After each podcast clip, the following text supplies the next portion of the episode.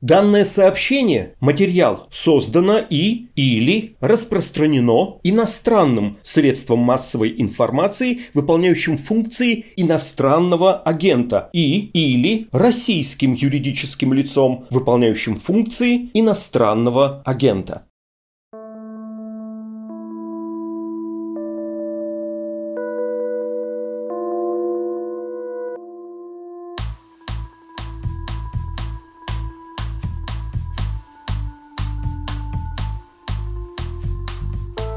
Всем привет, это подкаст «Текст недели», в котором мы обсуждаем самые интересные, заметные, важные материалы «Медузы». Меня зовут Александр Садиков. Сегодня мы поговорим о взломе базы данных сайта «Свободу Навальному». В марте сторонники политика Алексея Навального, который находится в колонии, заявили о подготовке к массовому митингу, и тем, кто хотел участвовать в акции протеста, предлагали оставить адрес электронной почты на специальном сайте. Тогда организаторы говорили, что проведут митинг, когда желающих наберется 500 тысяч. В итоге, когда на сайт поступило чуть больше 400 тысяч заявок, соратники Навального объявили о протестных акциях, они прошли 21 апреля. А за несколько дней до этих митингов стало известно, что еще 2 апреля неизвестные получили доступ к базе этих электронных адресов. И выяснилось это, когда те, кто оставлял свои имейлы, начали получать письма с угрозами. В результате утечки данные о том, кто регистрировался на сайте Свободы Навальному, оказались и у силовиков, и у работодателей. Кто-то потерял работу, кого-то вызвали на беседы в правоохранительные органы, кому-то спецслужбы приходили домой. Как данные попали злоумышленникам, и кто стоит за этой утечкой. Об этом мы сейчас поговорим с журналистами «Медузы», спецкором Лилией Епаровой и редактором отдела «Разбор» Денисом Дмитриевым. Они выяснили, что следы утечки ведут в управление делами и администрацию президента к двум сотрудникам. Один из них программист, другой возглавляет НИИ. Но прежде чем мы начнем разговор, я напомню, что Медузин нужна ваша поддержка. Вы уже совершили невозможное. 80 тысяч человек помогли изданию после того, как нас признали иноагентами, и мы лишились почти всех рекламных доходов. Благодаря вам редакция продолжает писать новости, проводить расследования, записывать подкасты. Можно ли еще что-то сделать? Да, и лучший способ помочь Медузе оформить пусть небольшое, но регулярное пожертвование, чтобы вы и тысячи других людей могли читать, слушать и смотреть Медузу. Заходите на страницу support.meduza.io, там можно оставить пожертвование, ну или просто на главной странице вы увидите большую красную кнопку, кликайте на нее и перейдете на эту страницу. А теперь к разговору с Лилией Епаровой и Денисом Дмитриевым.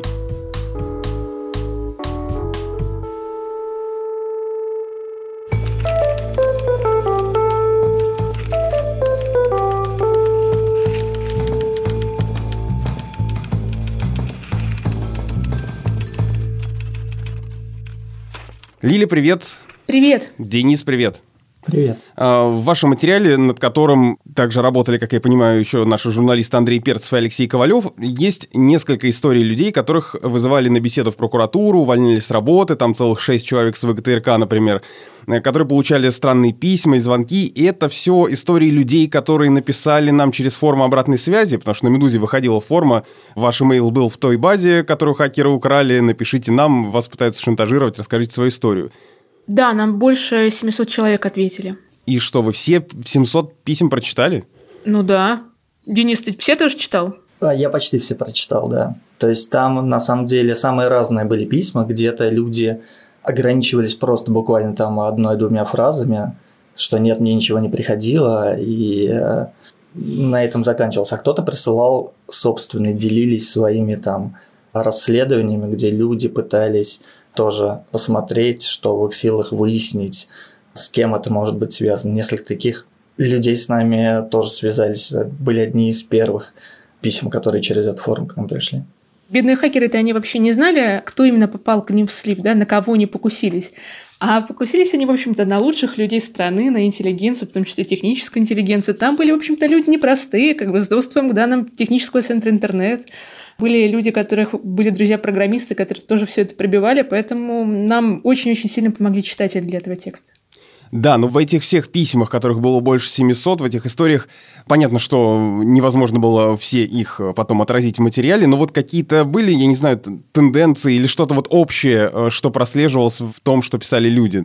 Ой, это было уморительно, потому что в какой-то момент я поняла, что я, вот знаешь, в столбик подсчитываю, делаю засечки, такие черточки ставлю, сколько было обысков, сколько от СК, сколько вызовов в прокуратуру, сколько визитов полиции, сколько звонков из ФСБ, сколько попыток устроить провокации на митингах. То есть я буквально, знаешь, там вот эти 700 кейсов разбирала, и в итоге собралось, что около 5% только из тех, кто нам написал, да, она написала меньше тысячи человек, всего было 500, то есть умножьте на 500, да, три десятка человек, даже больше трех десятков, подверглись визитам силовиков, то есть, на самом деле, реально масштаб какого-то этого беспрецедентного рейда я даже в себе представить не могу, потому что если экстраполировать, да, то получается это, ну, 30-35 умножить на 500, это сколько было единичных визитов того или иного силового ведомства. Причем это по всей стране происходило. Ну, реально, то есть из Якутии писали, кажется, с Кавказа писали. В общем, это на самом деле было жутко. И очень здорово, что люди нашли в себе в силах уже после визита, условно, там, какого-то э, сотрудника СК написать нам и рассказать, что, в общем-то, они недовольны, они этого еще сотрудника СК отбрили э, и сказали, что а что это вы ко мне приходите так рано утром? Я вообще-то э, не нанимался с вами общаться в 6 утра, и вы сразу пытаетесь сказать мне давление. Прекратите это сейчас же. В общем, люди, слава богу, а, сориентировались хорошо. Была, кстати, еще на «Медузе» отдельная история сотрудницы Мосгортранса Яны Холодовой, которая ходила на акцию 21 апреля, и которую вынуждали уволиться одним днем. И как раз тоже это было из-за утечки и письма, которое, вероятно, потом работодателю пришло. А в итоге, после того, как э, об этой истории рассказали медиа, руководство вообще сделало вид, что не собиралось никого увольнять, и как-то все это спустили на тормозах. Или вот томских студентов полиция вызывала на беседы тоже после утечки данных. А в фонде борьбы с коррупцией организация, признана иностранным агентом, и мы вынуждены это указывать по требованию властей. Так вот, в ФБК говорили, и Леонид Волков об этом заявлял, что в утечке они подозревают кого-то из бывших сотрудников фонда. А, что вы выяснили? Как произошла вообще эта утечка? Почему данные оказались у злоумышленников? Мы верим позиции Волкова, если он говорит, что это действительно был какой-то их инсайдер, то, ну, к сожалению, в команде ФБК каким-то образом не оказался вот такой нехороший человек. Ну, по-моему, говорил, что у этого человека остались э, доступы к логам к почтовому серверу, то есть он мог э, получить вот эту всю информацию, какие пользователи писали, когда они писали, кто из них подтверждал регистрацию. Собственно, это вот три э, вида данных, которые были в оригинальной утечке. А расскажите, как вы шли вот по следам этих хакеров? То есть какова была логика вашего расследования? Дело в том, что я просто после признания нас иноагентом немного расстроилась, э, была в некотором таком смятении, мне нужно было на чем-то сконцентрироваться, на какой-то подробной, тщательной, рутинной работе, которую можно было очень легко как-то систематизировать и полностью в нее уйти, вот попасть в это состояние потока. И я подумала, что единственная из задач, которая вот сейчас подходит под э, мои нужды, это сесть и круглосуточно пялиться в сайты и связи между сайтами, которые создали эти хакеры. Я пошла тремя разными неправильными путями. Я пыталась смотреть IP-адреса, разумеется, это ну, бессмысленно, потому что это IP-адреса хостинговых компаний, да, услугами которых воспользовались хакеры. Потом я пыталась смотреть и связывать сайты через аккаунты Google Analytics. А вот если кто-то работает в SEO, да, или если кто-нибудь из наших слушателей э, когда-нибудь занимался созданием собственного сайта или разработкой, он знает, что такое аккаунт Google Analytics. Это такая штука, которая прикрепляется к сайту, чтобы тебе потом показывали, сколько у тебя людей зашло там на страничку такой-то за сегодня, например, или за неделю. И если, например, у одного сайта и у другого сайта одинаковый аккаунт Google Analytics, то мы можем предполагать, что их создали или ими владеет один и тот же человек. Это не всегда так. Например, есть аккаунты, на которых там десятки тысяч сайтов. Это просто аккаунты, которые, насколько понимаю, компания-регистратор присваивает. И, в общем, а, я пыталась искать связи, там, нашла целую кучу интересов, нашла человека, который работает в одной IT-компании, которая плотно сотрудничает с ФСБ. Тут я подумала, что ну вот, наконец, да, это он самый, вот этот айтишник из Нижнего Новгорода. Потом оказалось, что, конечно, все это ложный след, и это полная ерунда, и, в общем, эти аккаунты Google Analytics никуда не ведут, к сожалению. Я даже одно время пыталась, э, вышла на какого-то человека в Казани, и мне показалось, что вот это вот он, но нам не хватило как бы информации о хостинге, чтобы все это подкрепить. И я уже отчаялась, и подумала, что ну вот, ну, конечно, вот выйдет какой-то текст, где мы не сможем, к сожалению, ответить э, на вопрос, на главное, кто это сделал. А потом связалась с э, человеком замечательным из Самары, который тоже пережил хакерскую атаку, очень-очень-очень похожую. Более того, которая велась тех же самых или связанных сайтов, да, сайтов, связанных с э, теми ресурсами, с которых атаковали потом ФБК. И он подкинул версию, да, он не был уверен, он ничего так прям не утверждал, но он сказал, что у него есть версия, кто это может быть. И это оказался человек, чью причастность к атаке нам удалось подтвердить. Тот самый пресловутый Михаил Дудин из администрации президента. Ну, точнее, он там не работает, скорее всего, официально, но он очень плотно сотрудничает э, с управления внутренней политики и занимается рядом очень интересных IT-проектов.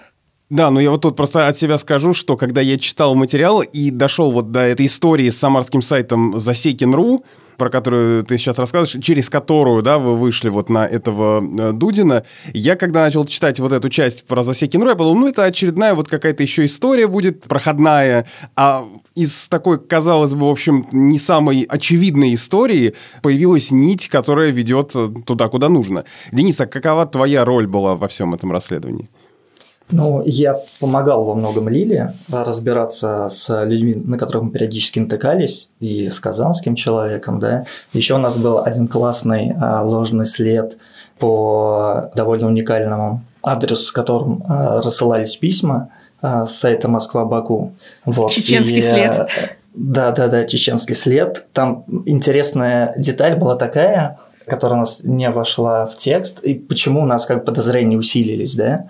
Потому что юридическое лицо, а, на котором этот сайт зарегистрирован, о Фокус, у него, у учредителя компании, Муса Мурадов, тот самый человек, который с нами общался, у него был указан неправильный ИНН.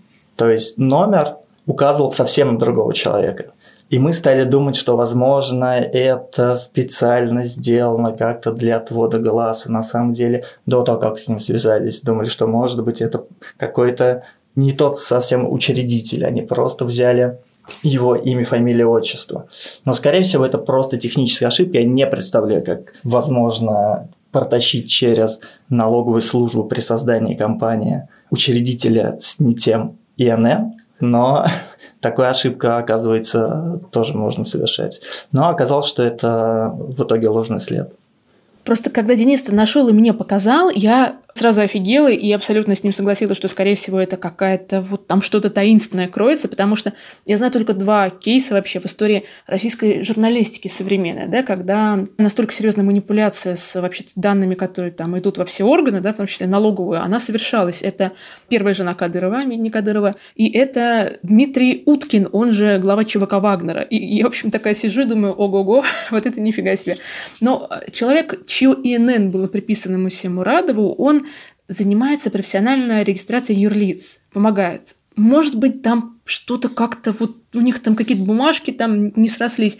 Я ему написала по всем возможным адресам, кстати, а, и в соцсетях, а, которые я смогла найти, он мне так и не ответил. Поэтому, может быть, на самом деле там все что-то кроется. Может быть, да.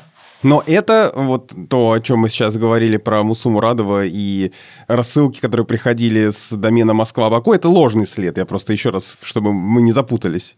Да, это тоже оказался ложный след, но когда мы увидели в массиве, вот нам написал 7 сотен людей, и сначала зацепились за один адрес. Стоп, погодите, у нас все фильмы приходят с root собака, навальныйфейл.ру или root собака, навальныйфейл.онлайн или root собака мегадианон тех. Откуда тут no reply Москва, собака Москва Баку? Что это Москва Баку? Что за адрес? Как это связано с хакером, с ФБК, с Кремлем? Что вообще происходит? И оказалось, что 700 человек написали, и только у четырех были такие письма. И э, мы реально подумали, что, может быть, хакеры ошиблись и как-то серьезно прокололись. И в первые часы, когда они только тестировали рассылку, написали со своего актуального домена, который, может, там сидит какой-нибудь айтишник, одной рукой, значит, занимается сайтом Москва-Баку, другой рукой спецоперациями Кремля в интернете. Реально была вот такая шизофреническая версия. Кстати, может быть, и не шизофреническая она, да? Да, может, до конца не знаем, почему первые письма действительно приходили с этого. Да, мы действительно до конца не знаем. Консультировались, конечно, с техническими специалистами, и есть несколько версий. Первое – это что действительно человек занимался разработкой сайта когда-нибудь, или даже занимается администрированием сайта сейчас. У него просто есть своя учетка, да, и он случайно, вот как э, цитата одного из IT-специалистов, с которыми говорили, педальку забыл отжать. И просто, как мы сами иногда делаем, отправил, вот у тебя три адреса, ты отправил случайно не с того, да, и потом пишешь, извиняешься, извините, это смешной адрес, там, Путин собака Кремлин.ру, это мой персональный, да, а вот, пожалуйста, с рабочего. Но это может быть и просто подмена адреса. А подмена адреса, как я была поражена узнать, но оказывается, реально, чтобы подменить адрес э, имейла, тебе не нужно практически ничего, кроме какой-то совсем базовой технической подготовки. Ты можешь реально вот писать от лица вот кого угодно, от лица Маргариты Симоньян, например, можешь написать, если захочешь, конечно, когда-нибудь. Но вот за этими спецоперациями стоят э, некие хакеры, мошенники или злоумышленники. При этом мы знаем какие-то доменные имена, какие-то почты, которые они используют. И этого, я так понимаю, недостаточно, да, чтобы выйти непосредственно на этих людей. Ну, дело в том, что в компании Regru, которая является регистратором сайтов, с которых шла рассылка, хостинговым провайдером для сайтов, с которых шла рассылка, в компании Regru знают имена этих людей, знают, по крайней мере, с каких банковских карт или биткоин-кошелька им платили за услуги регистрации хостинга. Проблема в том, что Regru, например, не смогла поделиться с Медузой частными данными своих клиентов. Я совершенно понимаю эту компанию Регру. И вторая проблема, вытекающая из этого всего, что силовики за последний месяц так и не обратились ни разу к Регру. И даже ни одного письма не направили. Понимаешь, любому условно майору МВД достаточно позвонить в компанию Регру, и мы будем знать именно хакеров от завтра, потому что они обязаны предоставить такую информацию. Было доказано, что люди осуществляли не просто спам-рассылку, а ну, вообще-то угрозы рассылали, Диана, там, незаконный доступ к персональным данным и вся такая ерунда. Но нет, почему-то никому не интересно. Поэтому нам, как журналистам, ну, чтобы не взламывать, например, сервера Регру, это было бы незаконно, да, нам остается как-то вот по источникам восстанавливать картины. Но дело в том, что Пусть мы не сможем узнать, кто стоит за конкретной почтой, да, потому что созданные специально для таких спецопераций почты, разумеется, невозможно деанонимизировать. Можно только понять, как и где эта почта еще использовалась. И вот в итоге такое простое сопоставление, анализ и вот попытка пройти по всем этим следам привели нас к реальным людям. Надеюсь, мы в этом не ошиблись, кстати. Ну, то есть э, вы говорите о том, что люди, которые атаковали сайт э, Свобод Навальному, не первый раз проводят какие-то похожие операции. И как вы поняли, что те, кто стоит за утечкой имейлов, э, действительно неоднократно участвовали в чем-то таком? То есть это мошенники, которые обычно занимаются, не знаю, фишингом и крадут деньги, или что еще они такого делали?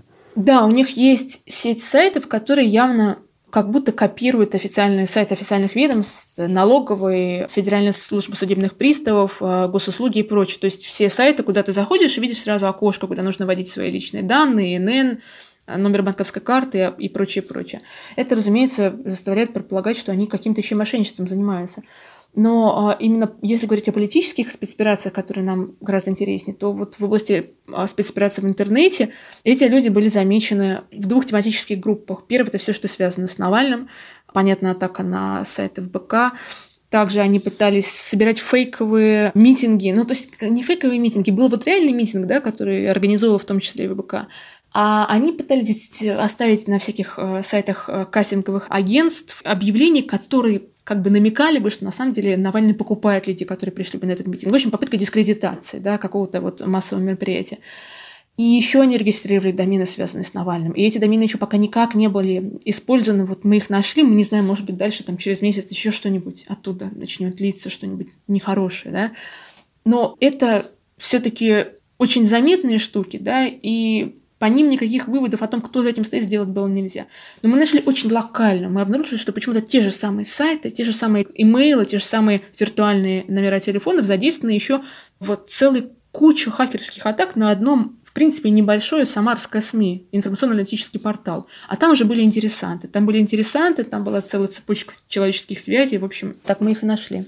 Ну вот эта цепочка, как раз мы вернулись к тому, о чем говорили несколько минут назад, к этой истории с э, самарским сайтом Засекин.ру. Там, я так понял, следующее произошло. Бывший сотрудник ФСБ Павел Селезнев по поддельному паспорту выезжал за границу, несмотря на запрет, который действовал для него. По этому поводу был суд, сайт э, Самарский про это написал. Их после этого атаковали, и создатель сайта считает, что за этим стоит, собственно, вот этот вот э, бывший сотрудник ФСБ Селезнев, но поскольку этот чекист сам не в состоянии был организовать такую атаку, он призвал на помощь своего друга, программиста и бизнес-партнера Михаила Дудина. И вот так вот мы вышли на этого Дудина. А что это за человек? Расскажите про него подробнее. Михаил Дудин – это, как мне объяснили источники в Самаре, математик, талантливый программист, который еще а, молодым человеком начал сотрудничать с местными органами, в частности с ФСБ, предлагаем какие-то как мне описывают, совершенно гениальные решения по программной обработке триангуляции. В общем, очень что-то умное, мне совершенно недоступное, но верю тем, кто описывает, что они знают, о чем говорят. Потом он как-то начал расти, примелькался в администрации президента, о чем нам тоже рассказали источники. И переехал в Москву. А в Москве он как-то так сразу же поступил в распоряжение Андрея Ярина, который возглавляет а, вообще-то управление внутренней политики. Попадал в санкционные списки как человек, ответственный за дискредитацию, попытки дискредитировать Навального, и вообще в 2017 году в переписке с другим депутатом из КПРФ рассказывал, что он готов вести кибероперации Кремля практически, да, то есть, ну, защитные, разумеется, не операция нападения, а вот у него был такой спич, он рассуждал о том, что против нас, против российского государства очень много всего готовится иностранными э, государствами в интернете, и нужно обязательно как-то очень хорошо защищаться от этого. И, соответственно, думаю, они как-то сошлись, потому что один программист, другой вот ему интересны такие вещи. И Дудин, как нам рассказывают источники, действительно сейчас очень сильно помогает Ярину, занимается, цитирую, интересными IT-проектами. Но Конечно, безумно интересно еще, какие у него оказались бизнес-связи вот с тем Павлом Селезневым, да, который, по сути дела, заказчиком атаки и главным человеком, заинтересованным в том, чтобы завалить несчастный э, самарский портал, был именно Павел Селезнев. И Денис как раз вот разбирался, как они связаны. Да, там оказалось на самом деле, что он был учредителем и владельцем, совладельцем нескольких компаний, и что, ну, если посмотреть на историю этих компаний, разных сервисов типа Spark Interfax, поднять историю, как они переходили из рук в руки, выясняется, что там не такая же большая группа людей связана с компаниями Дудина, и среди вот этих бизнес-партнеров оказались Павел Селезнев, ФСБшник, как раз в интересах которого, как мы считаем, была организована атака на сайт Засекин.ру, и второй человек, тоже с которым довольно давно друг друга там покупают компании. Это вот э, еще один самарец, Гайсин, который э, неожиданно для нас, это тоже был такой бум, очень э, классный эпизод, когда мы поняли, что да, кажется, нащупали то, что надо. Оказалось, что он возглавил главнивц при управделами президента, о котором Лили писала большой материал, как ребята из этого информационного вычислительного центра занимались обогащением куча-куча разных баз данных, пытались сделать огромную удобную базу, где власти, спецслужбы могли бы все про россиян узнать. То есть они использовали в том числе там а, давно слитые базы, добавляли туда еще какую-то новую информацию. И интересно, что Дудин в Самаре а, занимался примерно тем же самым. И его компания Alex Consult, с ней даже заключали государственные бюджетные компании разные контракты, которые можно находить на тендерах, госзакупках. Они покупали доступ к сайту, по которому, ну как там в документации написано, можно проверить благонадежность контрагентов. Это на самом деле просто такой эфемизм для пробива через черные и серые базы, на самом деле. Нет никакой проверки на благонадежность контрагентов, есть просто пробив через слитая незаконно база данных. Материал, который упомянул Денис, это материал Лилии Епаровой, который выходил в 2019 году, и про который, кстати, был и текст недели, и даже у Кевина Ротрека в подкасте Naked Правда Лилия рассказывала про эти базы данных. Но я вот сейчас пытаюсь э, понять все-таки связь Гайсина и Дудина. То есть э, я из вашего материала ну, примерно такую логику понял, что Дудин связан э, с администрацией президента, да, и пусть не официально, но каким-то образом там сотрудничает, да, с администрацией президента, но у АП нет какой-то подходящей инфраструктуры и ресурсов для каких-то там, не знаю, хакерских атак или каких-то спецопераций в интернете, и поэтому они поручили это дело вот этому э, исследовательскому институту, которым руководит Гайсин. Да, да. Наша основная версия именно такая. Как связано Дудин с Гайсиным? Они земляки, они оба айтишники, Разумеется, они друг друга знали, причем знали очень плотно, потому что у них такие бизнесы, которые, ну, там видно, что, в принципе, один раз, это может быть случайность, три раза подряд, это все-таки уже система, да, или, ну, такое деловая дружба, можно так сказать. И они примерно вместе попали на очень-очень хорошие должности в Москву, да. Гасин вообще официально возглавил одно из самых секретных НИИ при управделами, может быть, на самом деле, единственное по-настоящему секретное НИИ при управделами, что очень близко к администрации президента. По сути дела, когда нам описывают главнивцы, его скорее называют институтом, который обслуживает интересы администрации президента, чем управ делами. То есть тут тоже, вот, но если судить по словам источников, это все-таки ближе вот э, к сфере политической спецоперации, опять-таки. Ну и Дудин сам мы не смогли доказать, имеет ли он какую-то официальную должность, да? По крайней мере, вот никаких документов раздобыть, где вот написано, что вот он такой-то такой референт того-то, того-то, нам не удалось. Может быть, мы просто не докопали, может быть, ему действительно есть какая-то должность, может быть, даже достаточно высокая, да, мы этого не знаем точно. В любом случае, это два земляка, хорошо с друг другом знакомые, имеющие совместное дело, они параллельно вот сделали очень неплохие карьеры в Москве, два айтишника. А мне кажется, да, есть основания связывать все это в какой-то вот единый круг людей, которые могли быть связаны с атакой на сайт сторонников Навального. Знаете, какой там интересный момент еще был? Это про базу данных, по которой все это рассылалось. Потому что, ну, во-первых, это небольшой мостик, опять же, к тексту Лилии про главнефть. А дело в том, что мы и э, наши коллеги, ребята, которые занимались параллельно другими разными расследованиями, изначально заподозрили, что вот эти письма, которые а, получали пользователи, власти или люди, которые имели доступ, не знаю, там, к госуслугам, каким-то официальным а, базам данных, их использовали для того, чтобы понять, да, кто там э, написал письма о том, что они готовы принять участие в акциях в поддержку Навального. Вот. Но после того, как мы читали письма и посмотрели, какие там были ошибки, оказалось, что это, скорее всего, не так, и что это все-таки была какая-то сборная база по типу тех, что утекали или которым продают платный доступ. То есть там были как абсолютно верные данные, так и с какими-то ошибками. И это примерно то, насколько я понимаю, чем занимались э, ребята в Главнивц, когда они собирали, компилировали из всех доступных баз одну единую, и, естественно, они в эту единую базу притаскивали ошибки из э, источников да, своих э, основных. То есть, если, не знаю, там на госуслугах мы предполагаем, что там э, вся информация выверена, и там не будет каких-то дурацких опечаток, не знаю, там в имени, фамилии, то в таких базах данных такие ошибки вполне могут быть. Там где-то сведения были не самые последние, не актуальные, где-то наоборот очень свежие. То есть они были разнородные.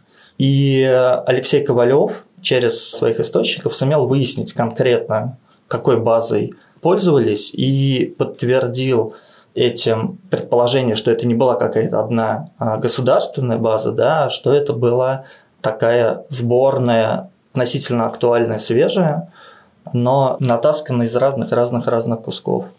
А, Денис, ну получается, вот из-за того, что вот такая составная некая база получилась, и возникали какие-то ошибки, по которым вот у вас рассказана история в материале, когда к женщине э, приехали там э, силовики за 400 километров, и она вообще там не живет.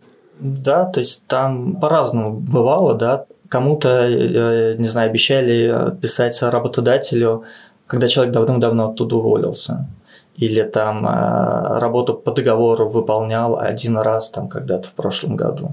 Случаи были э, самые разные. Или один человек написал вообще непонятно, как случилось, почему такое произошло, что ему на почту пришло письмо, но все данные, которые там были указаны, это были данные его одноклассника, с которым он очень давно уже не общался.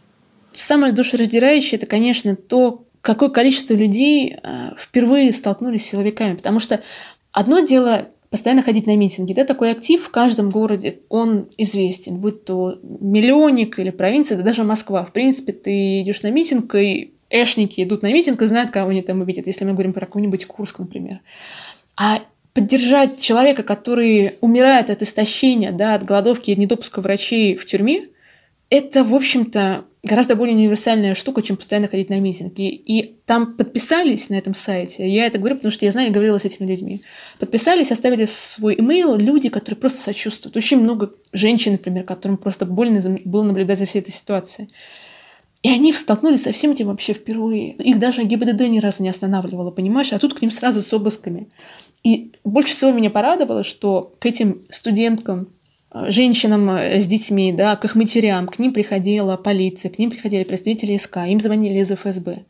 И они все нашли в себе силы, когда была возможность хоть что-то противопоставить, они говорили, что нет, вы не имеете права этого делать. Да, некоторые вовсе уходили не солоно хлебавшие. Вот замечательно была героиня, к чьей матери пришли в 6 утра, и она в итоге попросила маму, чтобы та дала ей поговорить через ее трубку, да, сотрудникам полиция, и так его отчитала, что тот обиделся, жаловался потом маме этой девушки, и в итоге ушел просто вот из этого дома, ничего не добившись. И слава богу. Я считаю, что это не просто хакерская спецоперация, это политическая спецоперация. Это политическая спецоперация очень масштабная, очень болезненная, очень болезненная для очень многих людей. Так делать нельзя. Ай-яй-яй, говорю я как бы нашим хакерам. Это был подкаст «Текст недели», в котором мы обсуждаем интересные, заметные резонансные материалы «Медузы». Меня зовут Александр Садиков. Подписывайтесь на нас, если вы этого еще не сделали, и пишите нам письма, если вы хотите задать вопрос или, может быть, предложить тему. Принимаем письма на почту подкаст собакамедуза.io. Ну и, конечно, э, советуем вам другие подкасты «Медузы», например, наш новостной подкаст «Что случилось?», который выходит каждый день, кроме воскресенья, и особенно его субботний выпуск о российской политике, который ведут Андрей Перцев и Константин Газы. Вот на накануне у них, например, был выпуск о преемниках Владимира Путина. Кого мы можем увидеть на посту президента России в ближайшие годы? Сергея Собянина, Михаила Мишустина или, может быть, снова Дмитрия Медведева? Об этом субботний выпуск «Что случилось?». До встречи!